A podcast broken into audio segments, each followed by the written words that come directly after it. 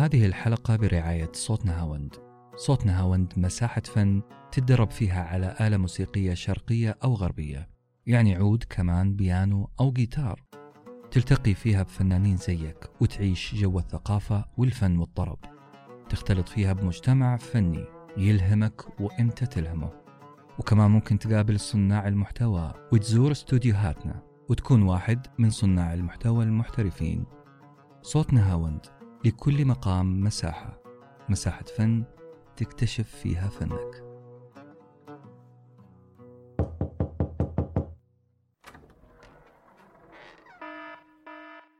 مرحبا أنا عهد وهذا بودكاست مخرج طوارئ.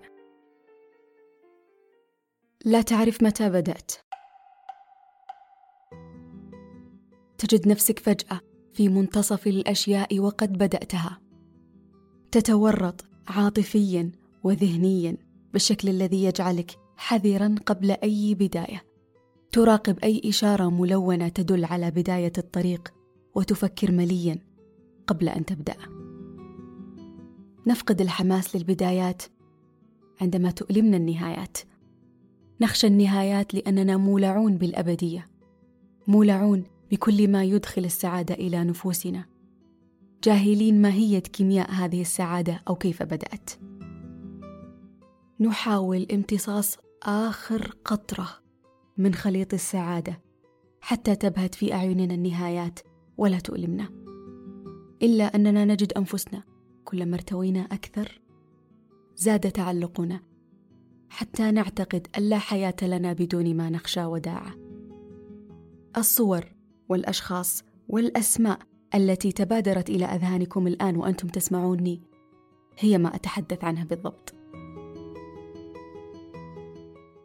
عندما قررت الحديث عن البدايات والنهايات لم أستطع ابدا تحييد عاطفتي. أتذكر أول تساؤلاتي عن الوداع.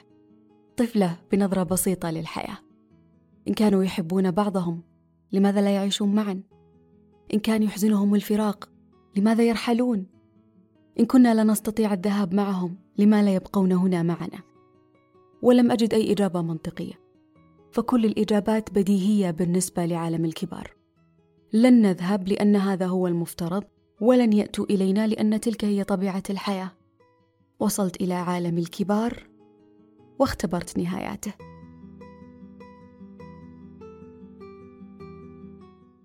أتذكر الدموع المنهمرة وأشعر بذلك الشعور. طعم الوداع واحد تتشارك كل النهايات نكهة المرارة حتى النهايات السعيدة.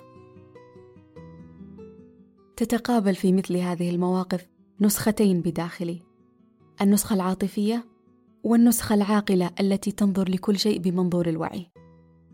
نضوج النسخة العاقلة بداخلي كان إلى حد ما على حساب النسخة المعاكسة لها النسخة العاطفية. ذلك أن العاطفة ارتبطت بالضعف وعدم النضج. فصمت. حتى فاض تيار العاطفة بداخلي على الورق. ما ينتهي لا بداية أخرى له وإن عاد ليبدأ من جديد فحتما سيعيد نفس النهاية. عبارة قوية صريحة مباشرة. تطلب من سامعها ألا يتأمل كثيرا مما انتهى. وجهة نظر كأي رأي آخر ليس بالضرورة صحيح.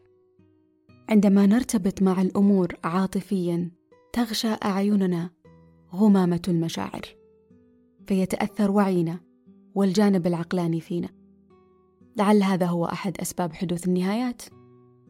ننتهي لأجل ألا نرتبط وتغشى أعيننا غمائم المشاعر.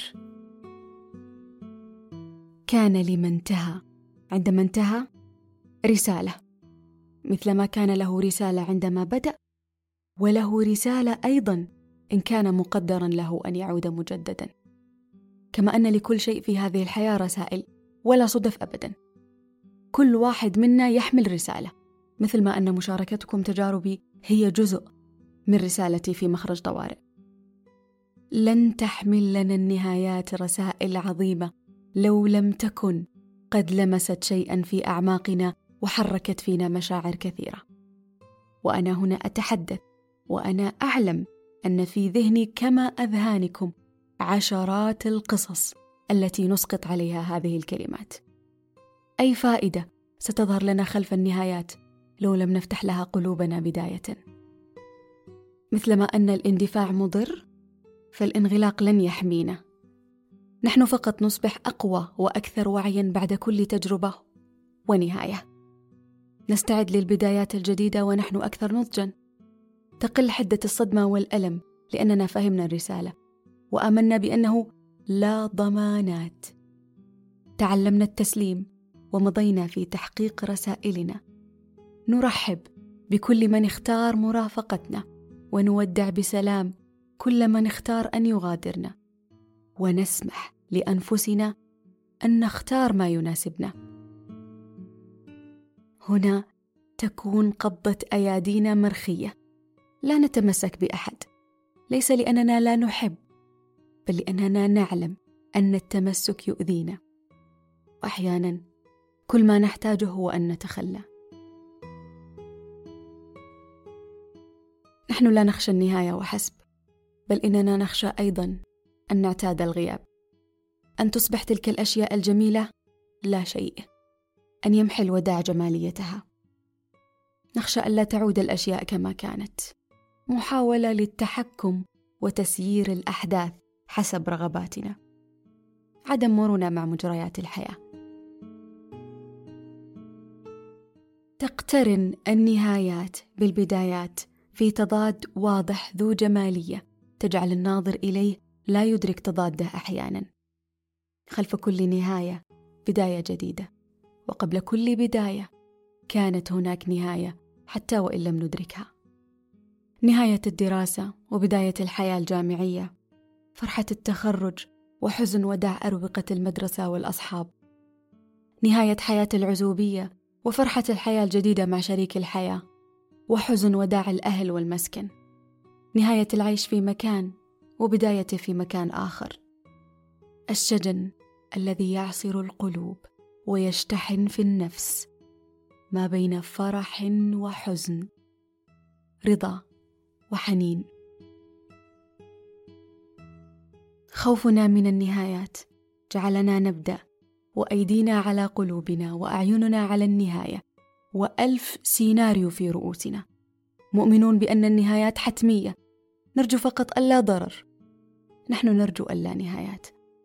نريد أن نتأكد من صحة أي طريق قبل أن ننطلق رغم أننا نعلم أننا نحيا بلا ضمانات. تحمل النهايات رسائل عديدة تختلف باختلاف القصص والتجارب من فرد لآخر.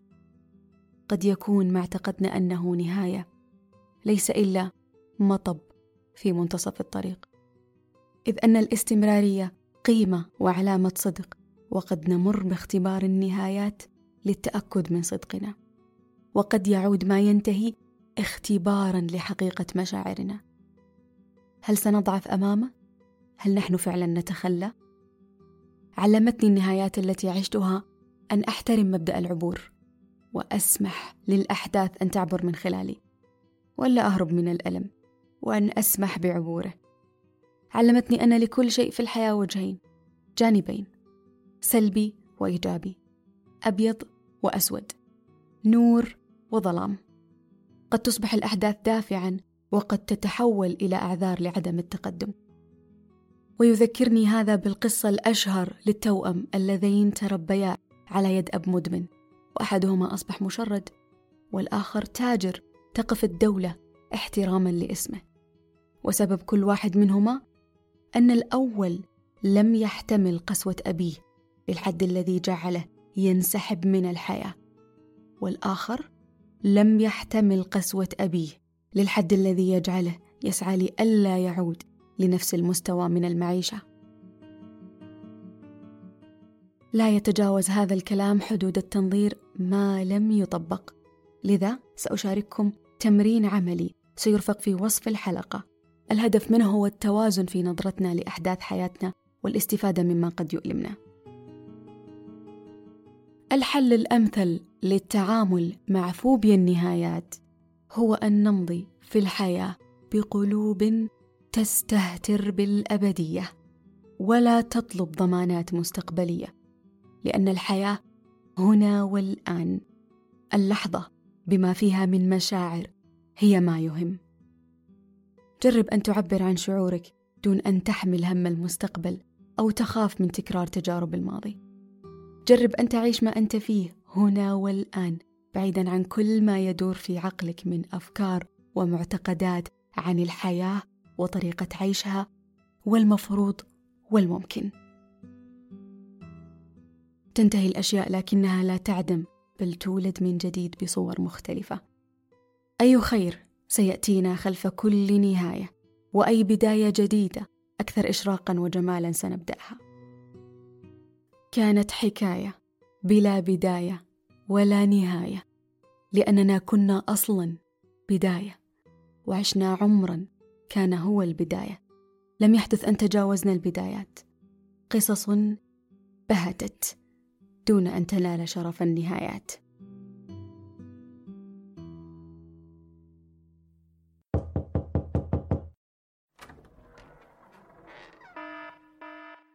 مرحبا.